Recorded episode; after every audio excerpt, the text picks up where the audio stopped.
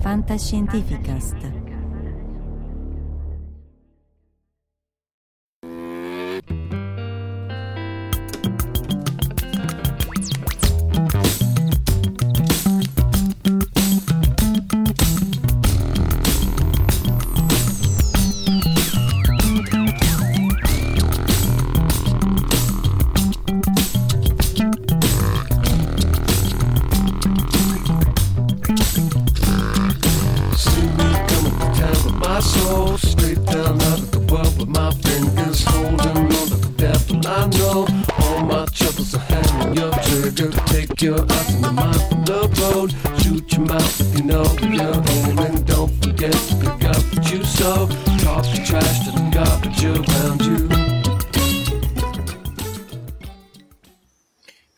Eccoci live anche questo sabato mattina per chi ci ascolta live come Alessandro e gli altri, grazie mille. Questa è la rielaborazione di una presentazione che ho fatto due o tre giorni fa nel contesto di una giornata di studio sulla radioprotezione nello spazio. Era un incontro formativo organizzato poi da Alessandro Rizzo che è stato ospite delle nostre live qualche, qualche settimana fa e con lui abbiamo parlato della radiazione spaziale e prima ancora delle, delle centrali nucleari anche nel contesto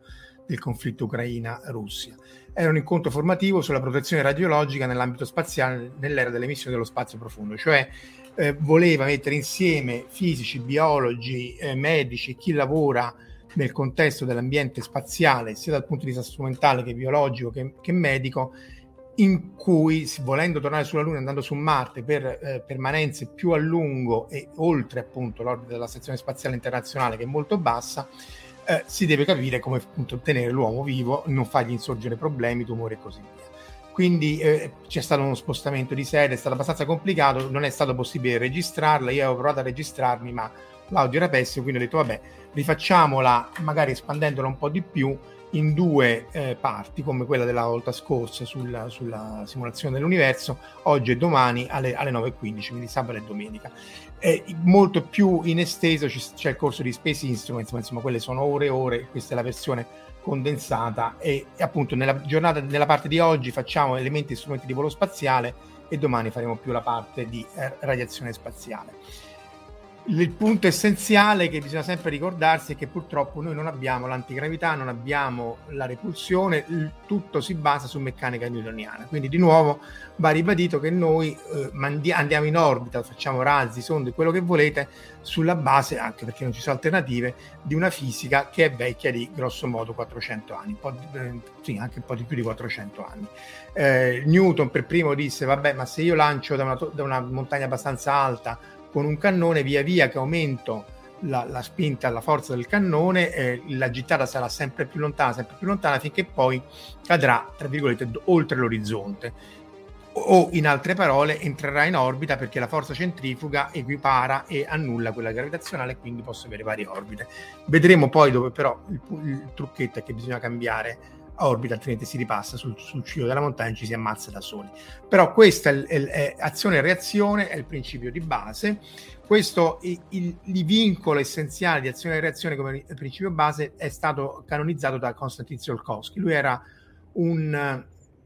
maestro delle elementari nella, nella, Russia appunto a cavallo tra il XIX e il XX secolo questa è una sua statua eh, al, al, Museo di Energia a Star City a Mosca dove c'è tutta anche la, tutta l'immensa um, industria di energia dove costruiscono razzi, fanno vari eh, strumenti, noi abbiamo fatto l'integrazione di vari test dei nostri strumenti, quello che c'è sul, dietro la statua, a parte i memorabilia e le foto, c'è questa equazione qui che è l'equazione di Tsiolkovsky, che è quella che regola tutti i razzi, proprio perché viene dall'azione e reazione. Essenzialmente l'equazione dei razzi dice che se voi volete andare verso l'alto dovete spingere materiale verso il basso. E la vostra variazione di velocità eh, quindi la velocità finale, quindi voi partite da fermi o con la rotazione terrestre e volete andare a una velocità maggiore per poi non ricadere come il cannone, cannone di Newton, dipende sì dalla velocità con cui espellete il gas e quindi di solito si fa una reazione chimica, anche se appunto quelle nucleari sarebbe molto più efficiente, quindi più forte spinge, spingete il gas e meglio è,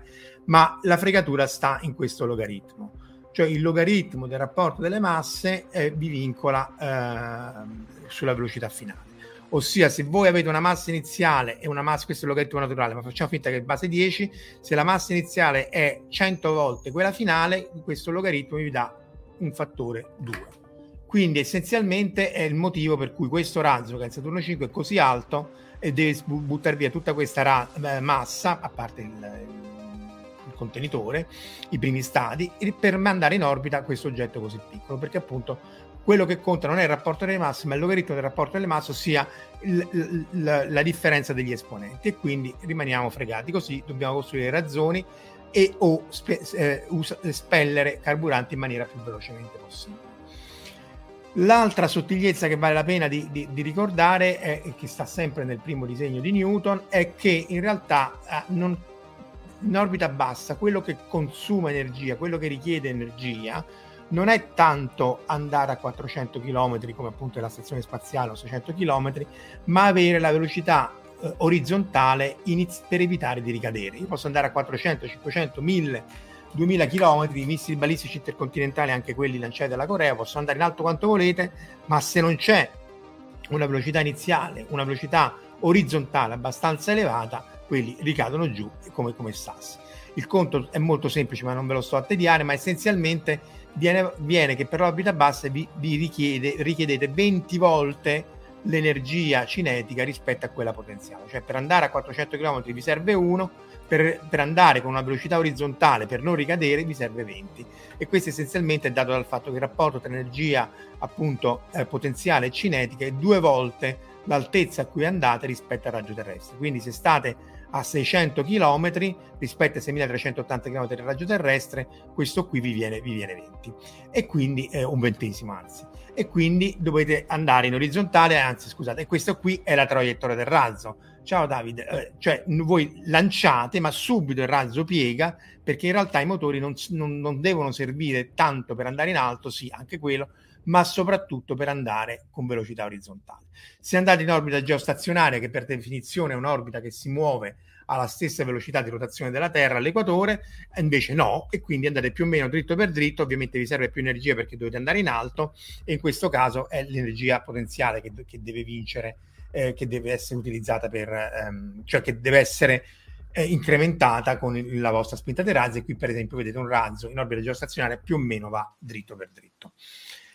I voli suborbitali, prima di questo ce ne sono stati tantissimi, si parte dagli anni 60, anche un po' prima degli anni 60. Il primo volo suborbitale fu l'X-15, vedete ali piccolissime perché tanto l'atmosfera non c'ha supporto, essenzialmente un razzo um, con, con, con, un aereo che però ha dei motori a razzo, Joseph Walker va questo volo 11 minuti, eh, eh, apogeo 100, 107 km, quindi supera questa linea ideale che è la linea di Kalman, che però non c'è nulla di preciso, essenzialmente dove cambia l'atmosfera, gli americani ce l'hanno anche più in basso e quindi eh, si fregia del titolo di astronauta. Anche questi con i voli suborbitali adesso stanno cambiando la nomenclatura, ma insomma, se volete è il primo volo suborbitale eh, effettuato. E di questi ce ne sono stati tanti, in realtà anche le V2, qui non, non si vede bene, questa qui è una, una slide di, di, di, Wikipedia, le V2 su una traiettoria a lungo raggio arrivavano a varie eh, decine di chilometri e poi ricadevano e poi appunto come si sa ehm, con la fine della seconda guerra mondiale o comunque nella fine della seconda guerra mondiale russi e americani si spartirono la tecnologia e gli scienziati eh, nazisti tedeschi e von Braun fu quello che poi andò a fare il, il Saturno 5 e tutto il, volo, il programma spaziale americano. Però voli suborbitali sono semplici perché appunto vi serve molta meno energia, andate in alto e poi ricadete a terra. Ci sono quelle famose delle Spaceship One e l'evoluzione Spaceship 2, essenzialmente un aereo che porta questo razzetto fino a 15 km, appunto accende il razzo con i, i, turisti, va in alto e poi ricade giù in maniera eh, non distruttiva, c'è stato un incidente, ma essenzialmente le altezze sono, vedete, 10, 100, 110, 100 qualcosa chilometri. Il New Shepard su cui è andato anche il capitano Kirk è arrivata fino a 115 km, ma si tratta di 3 minuti, perché ovviamente è, è il sasso, se fate altezza di 100 km, un mezzo MV quadro, vi viene fuori 3 minuti. E questa appunto è la Karman, la Karman Line a 100 km, mentre la, la, quello che viene definito spaziale per gli Stati Uniti è 80 km, ma appunto sono solo eh, sottigliezze, nulla di eh, rilevante dal punto di vista fisico. Quindi 100 km, ma 3 minuti, 300.000 euro, vi vendete casa, come avete visto i prezzi. Adesso va molto di moda il turismo spaziale, è un'ottima cosa appunto per rilanciare l'esplorazione dello spazio e la tecnologia spaziale. Eh, il titolo originale appunto si eh, agganciava allo spazio profondo in relazione al fatto di tornare sulla Luna e andare su Marte. In realtà lo spazio è poco profondo, anche questo viene da Wikipedia ed è eh, in scala. Questo è importante rendersi conto delle scale in gioco. Questa è la Terra con un diametro di eh, 12.000 km, raggio 6.380 km. Tutta l'attività sia dei, dei, satelliti senza uomo e con equipaggio si svolge a 400-500 km, con l'eccezione ovviamente delle missioni Apollo. Quindi tutta l'esplorazione umana dello spazio, a parte le Apollo, è stata non oltre i 600 km. Quindi 600 km è un decimo del raggio terrestre, quindi questa è la scala. Eh, qui abbiamo, non si vede, ma insomma questa qui eh, è più o meno all'altezza dei GPS che sono a 22.000 km e qui è l'altezza dell'orbita geostazionaria a 36.000 km, ossia a tre diametri terrestri, quindi tre volte la Terra è dove sono i satelliti dell'orbita geostazionaria ovviamente sonde, ma, macchinette, droni, quello che volete, eh, costa molto di meno e si mandano tranquillamente anche oltre Plutonone, sia dalle Voyager che la New Horizon e così via, ma per mandare l'uomo è molto più complicato e appunto l'ultima volta che l'uomo è stato oltre i 600 km è stato nel 72 e da allora non ci siamo più tornati, speriamo di tornarci presto. Quindi lo spazio più profondo è questo, sempre in scala, qui, sono, questi qui sono i 36.000 km dell'orbita geostazionaria, questi sono i 384.000 km della distanza della Luna. Quindi c'è veramente un abisso sia metaforico che fisico per andare dalla Terra alla Luna, alla Jules Verne e oltre, perché appunto le distanze sono molto elevate. In caso di problemi, come si è visto nell'Apollo 13, la, tornare e salvare l'equipaggio è molto molto complicato. In più il tema di questa giornata di studio era la questione radiazione, cioè l'incidente uno fa di tutto per evitarlo, ma noi sappiamo che lo spazio radioattivo che vi è radiazione spaziale ovunque di origine o intrappolata nelle fasce di Van Allen, lo vedremo domani, o galattica che viene dalla galassia, no, galattica, o um, di origine solare nelle eruzioni solari quindi se io sto fuori dal campo geomagnetico che mi protegge, devo capire come proteggere i miei astronauti. Non è per niente, per niente semplice. Quali sono gli altri punti interessanti e di rilevanza per lo studio delle, delle, delle orbite per piazzare stazioni spaziali, strumenti e così via? L'altro punto, l'altra regione in cui si possono fare cose, mettere sonde, staz- eh, stazionare oggetti, sono i punti di Lagrange. Lagrange nasce Lagrangia a Torino, è la, uno dei tantissimi esempi, ma insomma si risale prima anche al Medioevo, anche ai Romani, di fuga dei cervelli, appunto va a Parigi per trovare... Eh, fortuna, comincia a lavorare come, come, come professore a 19 anni comunque alla scuola di Torino di artiglieria, appunto, però poi va a Parigi. Essenzialmente eh, il, i punti di Lagrange sono dei punti definiti da un sistema a tre corpi. Il mio satellite, la mia astronave, i miei astronauti sono il terzo corpo e i due corpi cent- principali possono essere o il sistema Terra-Luna o il sistema Sole-Terra e sono dei punti di equilibrio in cui le forze si compensano e quindi posso stare più o meno in equilibrio stabile. In realtà il più o meno è perché in realtà l'equilibrio non è stabile, è instabile. Si dimostra che tutti i campi che vanno come uno su R quadro, quindi il campo gravitazionale la cui forza d'attrazione diminuisce col quadrato della distanza, ma anche il campo magnetico e il campo elettrostatico sono tutti instabili per definizione, c'è un teorema, e, e, quindi in realtà i punti di Lagrange sono tutti instabili, cioè sono o in cima a una collinetta, queste sono le frecce che ti indicano dove vai a cadere in queste curve di livello, quindi i punti L4 e L5 sono ampi, una ampia collina, ma se mi muovo da, dal punto di equilibrio cado, o instabili in una direzione e stabili lungo l'altra, eh, quindi stabili lungo questa direzione rossa, il punto di sella, quindi come due grosse eh, o cuspidi oppure montagne al contrario, e quindi io cado verso il Sole o cado verso la Terra se mi avvicino. Quindi sono punti instabili niente di male, però vuol dire che le orbite devono essere sempre comunque corrette con piccole correzioni di carburante o comunque con delle orbite dinamiche che se volete, se avete visto questi oggetti che fanno galleggiare la macchina di ritorno al futuro su campi magnetici sono comunque controllati in maniera dinamica e quindi se l'orbita è dinamica si può eh, mettere satelliti quanti ne volete. Quindi ce ne sono tantissimi. A seconda di quello che uno vuole andare a studiare, c'è il punto L1 tra la Terra e il Sole, qui c'è la Luna a 384.000 km, il Sole sta a 148-49 milioni di chilometri, quindi parliamo anche di eh, ordini di grandezza oltre la Luna. Il punto di Lagrange, se non ricordo male, è un milione e mezzo di chilometri dalla Terra, quindi questo non è in scala. e, e, qui ci si mettono tutti quelli che studiano il Sole, lo Space Weather, quindi ad esempio ACE che eh, studia tutta l'attività solare, le eruzioni solari, SO e così via, e questo è un punto dove si può stare per decine di anni consumando pochissimo carburante, però se volete è più o meno eh, al caldo e più soggetta all'attività solare. Eh, dall'altra parte siamo sì soggetti all'attività solare, ma comunque è lontano dalla Terra, po- poco più lontano dal Sole, auspicabilmente nella, nella zona meno, eh, eh, meno, colpita dall'attività solare, anche se, se c'è una riduzione solare ci se la beccano tutti, e quindi Planck, Herschel, eh, James Webb Space Telescope e così via sono tutti in orbita qui intorno e James Webb anche qui intorno dopo un'orbita molto molto complicata che l'ha portato. Le future missioni sulla Luna eh, eh, prevedono di avere una stazione spaziale orbitante attorno alla Luna ma con un'orbita molto particolare, Gateway, quindi una stazione spaziale che orbita attorno alla Luna e che fa- favorisce l'andata e il ritorno degli astronauti da e per la Terra e da e per le basi lunari, cioè non decollare come il Saturno 5 o meglio come il Lunar Excursion Module che decolla e poi ritorna con, la, con l'Apollo, ma avere uno stop intermedio. Anche lì, visto che siamo fuori della, della, del campo geomagnetico, diventa complicato poi proteggere gli astronauti. Se ritorniamo però uh, al disegno originale di Newton, l'altro elemento essenziale del volo spaziale è quello delle manovre orbitali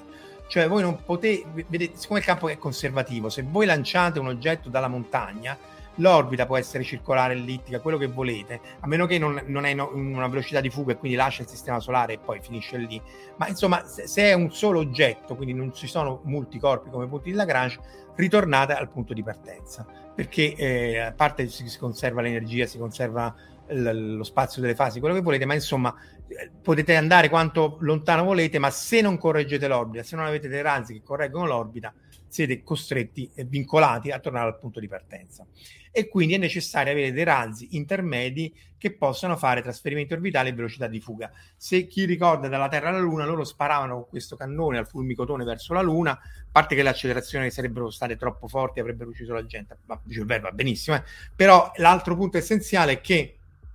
servono delle correzioni di rotte intermedie per poi lasciare l'orbita terrestre e immettersi nell'orbita lunare.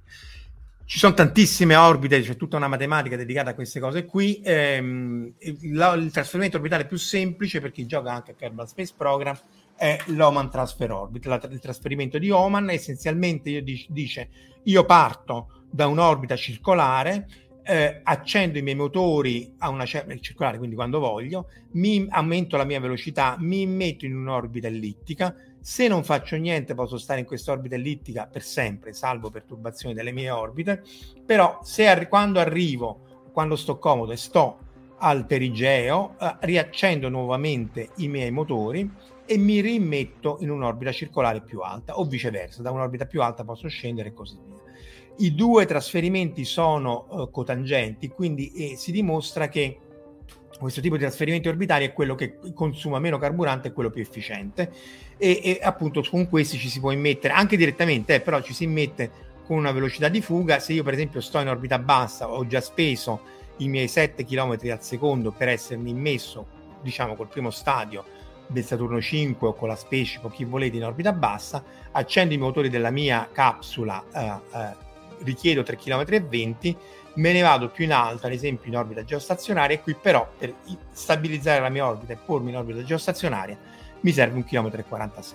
E eh, ovviamente eh, se dovessi andare sulla Luna non faccio questo lavoro qua, andrei in orbita circolare bassa e poi verso la Luna. Le orbite di trasferimento sono tantissime, dipende da che cosa avete. Se avete equipaggio umano, in teoria voi vorreste eh, risparmiare il più possibile il tempo e ridurre la permanenza nello spazio e quindi magari l'ideale sarebbe un high transfer, ciao Alessandro, eh, una high transfer orbit in cui appunto non siete cotangenti come il transfer di Oman, ciao Bodhisattva. Eh, quindi questo qui è quello che vi ho fatto vedere prima, eh, questo qui è inclinato, quindi spendete molta più energia perché dovete anche cambiare l'angolo di, del vettore velocità, mentre qui accendere solo i motori e tutti non cambiate la direzione in cui state andando, qui invece dovete anche cambiare la direzione, però se aveste dei motori ecce- eccezionali efficienti nucleari, ad esempio, si può fare. Questo eh, è con un motore chimico a, a, basso, a bassa potenza, sono tante tante tante trasferimenti di Oman in cui vi mettete via via a uh, gradini di questa scala sempre più alti finché poi non arrivate all'orbita che volete. Però ci vuole più tempo. E, e, e, ancora più tempo ci vuole per la propulsione elettrica, estremamente efficiente, ad esempio il motore a ioni, a, espellete ioni alla velocità della luce, però è uno ione, può essere un ione pesante, un ferro, quello che volete, ma insomma quello che voi avete se tenete sempre acceso il motore a ioni è una orbita spiraleggiante, tipo lo zampirone, però ci mettete un sacco di tempo e quindi per gli astronauti queste, queste due non sono assolutamente ideali. Questa sarebbe ideale, ma richiede troppo carburante e quindi poi alla fine si va su variazioni sul tema dello, dell'Oman Transfer. E questo è quello che si pre- prevede di fare per andare su Marte. Probabilmente quando c'è il massimo solare, perché così l'attività dei raggi cosmici è minore, perché sono i raggi cosmici galattici, sono deflessi dal vento solare, ma lo vedremo domani Oman Transfer Orbit, partenza quando tutte le stelle sono allineate alla Lovecraft, o meglio i pianeti sono in maniera che io posso mettermi nell'Oman Transfer Orbit iniziale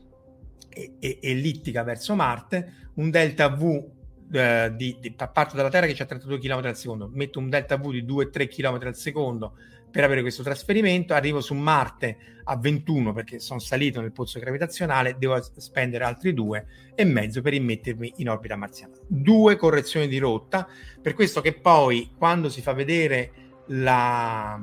perché non si muove questo? Comunque, eccolo qua. Quando si fa vedere l'orbita della, della, Tesla lanciata col Falcon X è molto bello, molto divertente. Io come battuta, ma fino a un certo punto continuo a pensare che dentro Spaceman ci sia il cadavere di qualcuno di cui Elon Musk si è voluto eh, liberare, ma non è, arriva su Marte, arriva oltre Marte, ma non va in orbita marziana, proprio perché la prima, la prima e ultima accensione di trasferimento è stata fatta intorno alla Terra, che è qui, e quindi avete questa orbita ellittica che la riporterà a una uh, unità astronomica. Ovviamente la Terra non sarà lì, non ci saranno collisioni, supera l'orbita di Marte, ma certo non va in orbita marziana. Ma va bene così, è molto bello quello che stanno facendo almeno per la SpaceX, Twitter è un po' più discutibile. Veniamo all'uomo dello spazio, Vostok 1, eh, avevamo già avuto lo Sputnik nel 57 e quattro anni dopo, che è pochissimo se ci pensate, da un satellitino grande come un, un pallone da calcio, arriviamo a Gagarin, lanciato il 12 aprile del 61. Vostok 1, lanciato da Gagarinsky Start, lo stessa rampa di lancio, che al tempo ce n'era una sola, da cui avevano lanciato anche lo Sputnik. Man, eh, questo qui sulla destra è Korolev e il, il von Braun russo eh, è una persona eccezionale, un genio dell'astronautica, era, era stato anche ehm, internato nei gulag di Stalin perché denunciato da un, da un, collega. Qui lo vediamo di fronte a Gagarin proprio prima del suo storico volo, eh, poi morì nel, nel 66 se non sbaglio e quindi questo poi fu una delle cause per cui il programma sovietico non riuscì mai a raggiungere sulla Luna e questo è il cosmodromo di Baikonur visto dall'alto è in Kazakistan adesso era ex Unione Sovietica è ex Unione Sovietica questi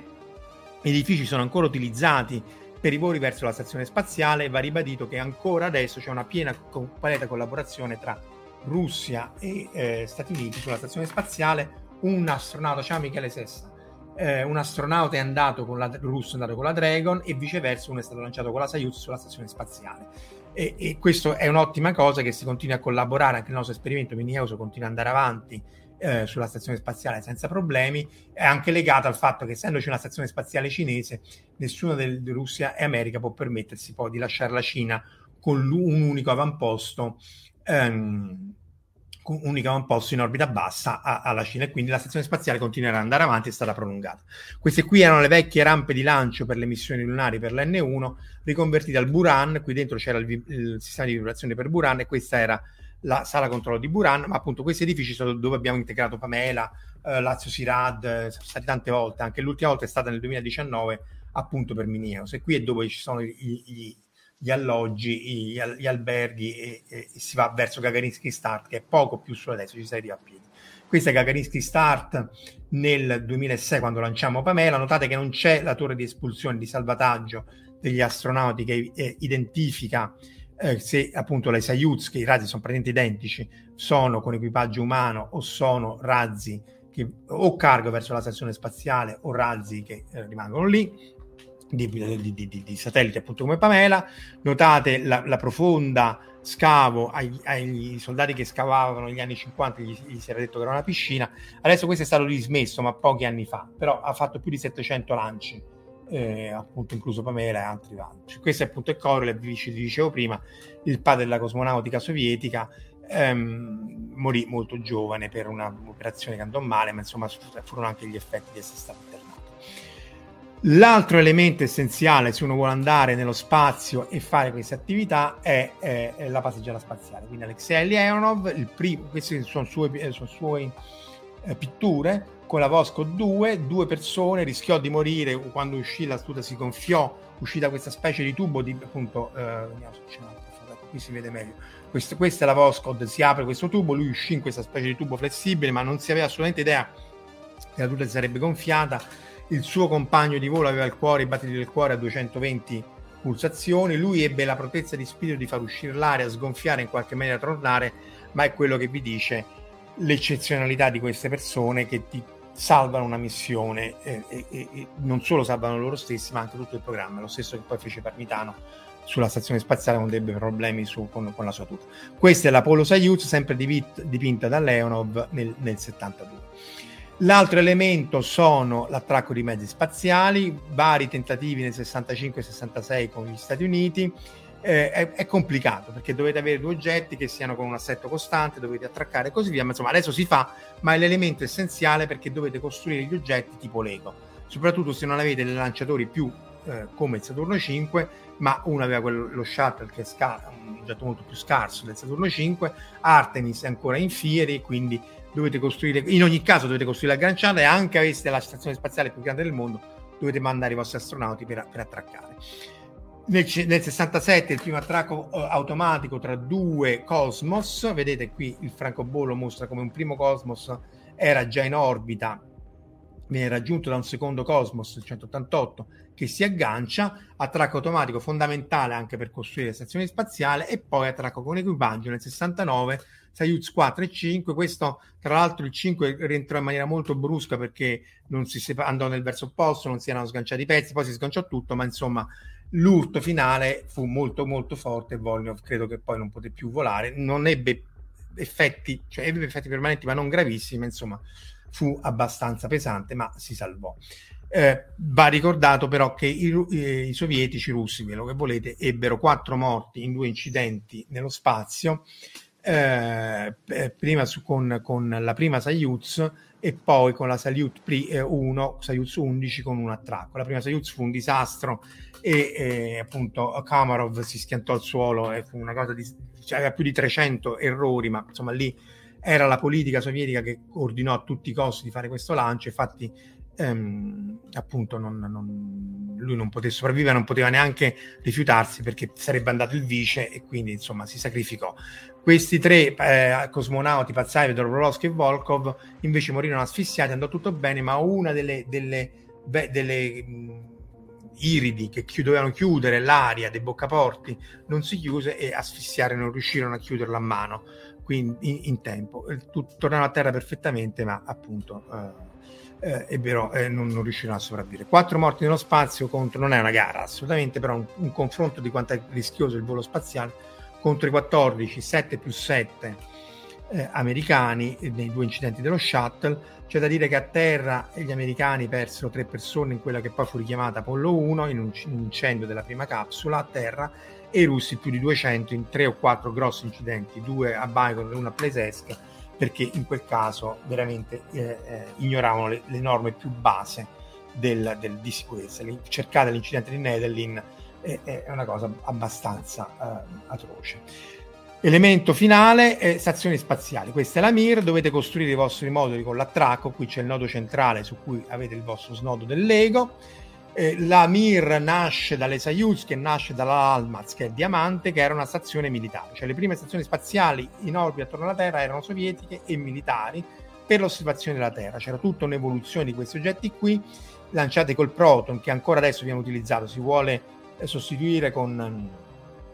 con, il, con, con l'Angara, però è, è, per voli unmanned perché il carburante non è, è un po' tossico, quindi è meglio non lanciarci gente. 20-25 tonnellate di, di, di, di, payload, quindi della stazione spaziale. Gli astronauti andavano, anzi, i cosmonauti andavano su e dovevano fare osservazioni sul nemico americano ogni volta che passavano ogni 90 minuti, quindi non dormivano era abbastanza un disastro come psicologia e quindi poi si passò ai Cosmos a oggetti in orbita più bassa che facevano le foto e fisicamente sganciavano il rullino sulla, sulla Russia veniva recuperata. Però queste Almaz si evolvono in quella che poi viene chiamata uh, Salyut 3 e, e, quindi vedete che questo elemento qui è quello base che si trova in tutte le stazioni spaziali,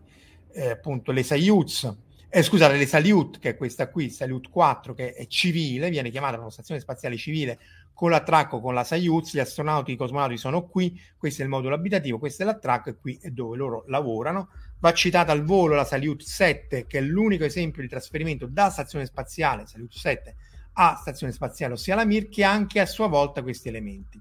Si volevano fare oggetti più grandi come l'MBK7, eh, MBKS, che aveva al suo estremo un reattore nucleare, pote- quindi niente pannelli solari, qualcosetta, ma insomma, eh, reattore nucleare, ruotava e quindi aveva un modulo con, con gravità artificiale, ma anche questo doveva essere lanciato né con l'N1 che era il razzo eh, per la Luna che fu cancellato perché cancellando il razzo sulla Luna anzi disse no ma noi non ci volevamo mai andare e non, non fu possibile. Sarebbe stato 250 tonnellate rispetto alle 20 di un modulo Soyuz. Eh, Salyut scusate.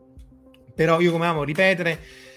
eh, la Skylab è l'unica vera stazione spaziale, fatta, era fatta con il terzo stadio del Saturno 5 eh, recuperato e modificato, con un telescopio per studiare il Sole utilizzato con un Apollo modificato, con la capsula Apollo che attraccava. Eh, questo qui fu lanciata all'inizio anni 70, cadde perché lo Space Shuttle non c'era per rialzare l'orbita, ma poteva essere rialzata con altri due eh, Saturno 5 che sono nel, nei musei con, ave, se uno avesse lanciato altri due di questi con il Saturno 5 che sono al museo, si avrebbe avuto lo, più o meno lo stesso volume abitabile della Stazione Spaziale Internazionale, perché è vero che è molto grande, è vero che è grande quanto un campo di calcio, ma eh, resta il fatto che la stazione il, il, volume abitabile dello Skylab era un terzo di quello della Stazione Spaziale Internazionale. Poi meno strumenti, quello che volete, però vedete questo è un oggetto degno di nota, cioè il terzo stadio che invece di mandare la gente sulla Luna, vedete le persone quanto sono piccole, eh, era abitabile. E, e, questo, vedete queste sono le persone all'interno,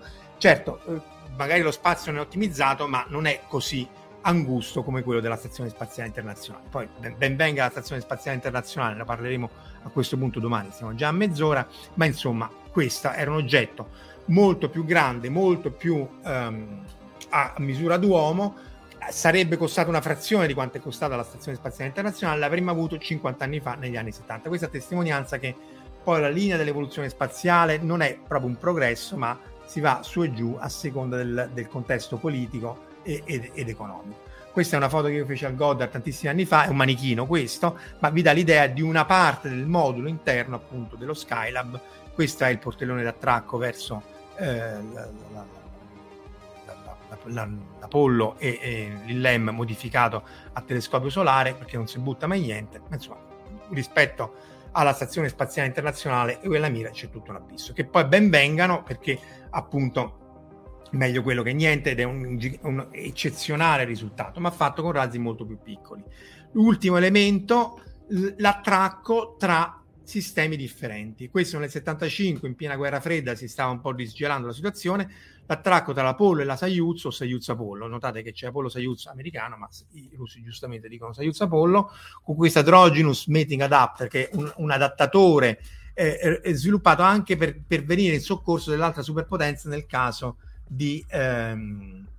di, di, di incidenti dell'alta superpotenza e quindi eh, questo qui è Androgynous perché nessuno dei due voleva essere la parte ricevente dell'attracco, ma insomma eh, fu un risultato eccezionale, c'era anche Leonov ed era un oggetto grosso, eh, questo era l'Apollo, questo è l'adattatore, questo qui è la Soyuz, eh, di nuovo l'equipaggio americano viveva, viveva insomma, era in questa eh, zona qui, questa è tutta avionica, qui si, era un corridoio essenzialmente e quello sovietico, questo è il modulo di rientro e questo è il modulo abitativo, ma di nuovo questa è, è l'avionica. Eh, facciamo la Mir e la stazione spaziale a questo punto la facciamo domani, lanciata nell'86, anche qui vari vari moduli agganciati, ma se vedete l'elemento base è questo qui, l'elemento della Salyut, della Salyut modificato, ma è quello che poi sta anche nella stazione spaziale internazionale. Per chi se la ricorda, lanciata nell'86, sopravvista all'Unione Sovietica, sopravvista a un incendio, una collisione tra Cargo Progress contro contro ehm, che veniva pilotato da un povero cosmonauta che seguiva gli ordini contro uno di questi moduli qui che si depressurizzò fu, fu chiuso, ma insomma fu il, il, punto di partenza per la collaborazione internazionale post-sovietica. Rientrò nell'atmosfera del 2001 quando la stazione spaziale internazionale si cominciava a costruire noi qui abbiamo cominciato a fare i nostri primi lavori sullo studio dei lampi di luce, ossia del fatto che i raggi cosmici causano dei fosfeni, delle percezioni visive nell'apparato degli astronauti e questo è il secondo SILAI del 97. Questo è Sergei Avdiev che siede sulla Mir per tre volte, sei mesi, sei mesi, un anno. Fu sua l'idea di portare con sé come bagaglio a mano uh, questo strumento qui che appunto noi sistemammo e, e poi riuscir- vari articoli uscirono tra cui anche uno su Nature sullo studio del,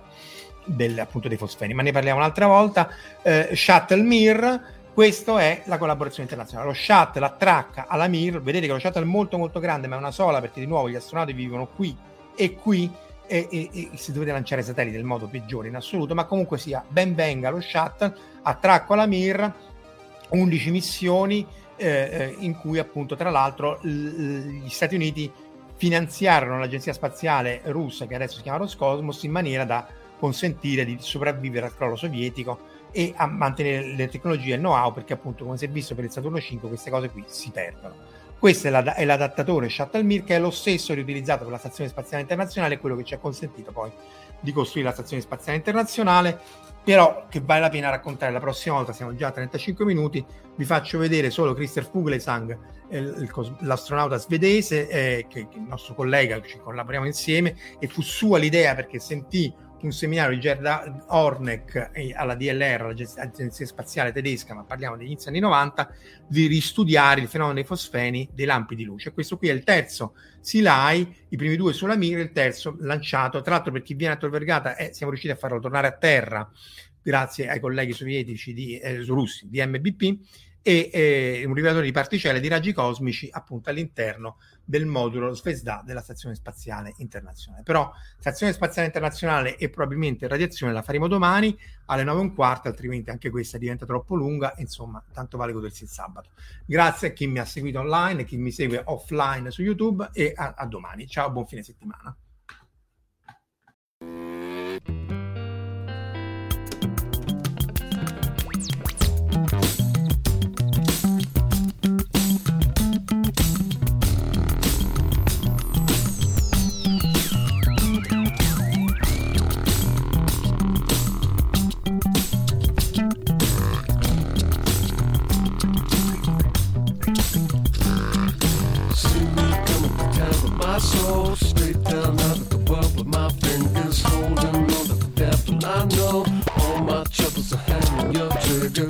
Your eyes and your mind from the road. Shoot your mouth if you know you're aiming. Don't forget to pick up what you sow. Talk the trash to the garbage around you. Avete ascoltato La fisica di Polibio, orrori cosmici, meraviglie insondabili e oscure realtà. Da un'idea di Marco Casolino in collaborazione con la Società Italiana per il progresso delle scienze, una produzione Fantascientificast. Potete seguirci ed interagire con noi sul sito www.fantascientificast.com e sul canale YouTube Marco Casolino. Potete anche contattarci scrivendoci all'indirizzo di posta elettronica redazione chiocciola fantascientificast.com. Tutte le puntate sono disponibili sul nostro sito e su tutti i principali servizi di streaming on demand. Il podcast ha carattere esclusivamente ricreativo e divulgativo, non ha alcun scopo di lucro e viene diffuso gratuitamente. La fisica di Polibio è una produzione amatoriale. Non si intende infrangere alcun copyright, i cui diritti appartengono ai rispettivi detentori autorizzazione SIAE 5612I 5359. E ricordate, il problema oggi non è l'energia nucleare, ma il cuore dell'uomo.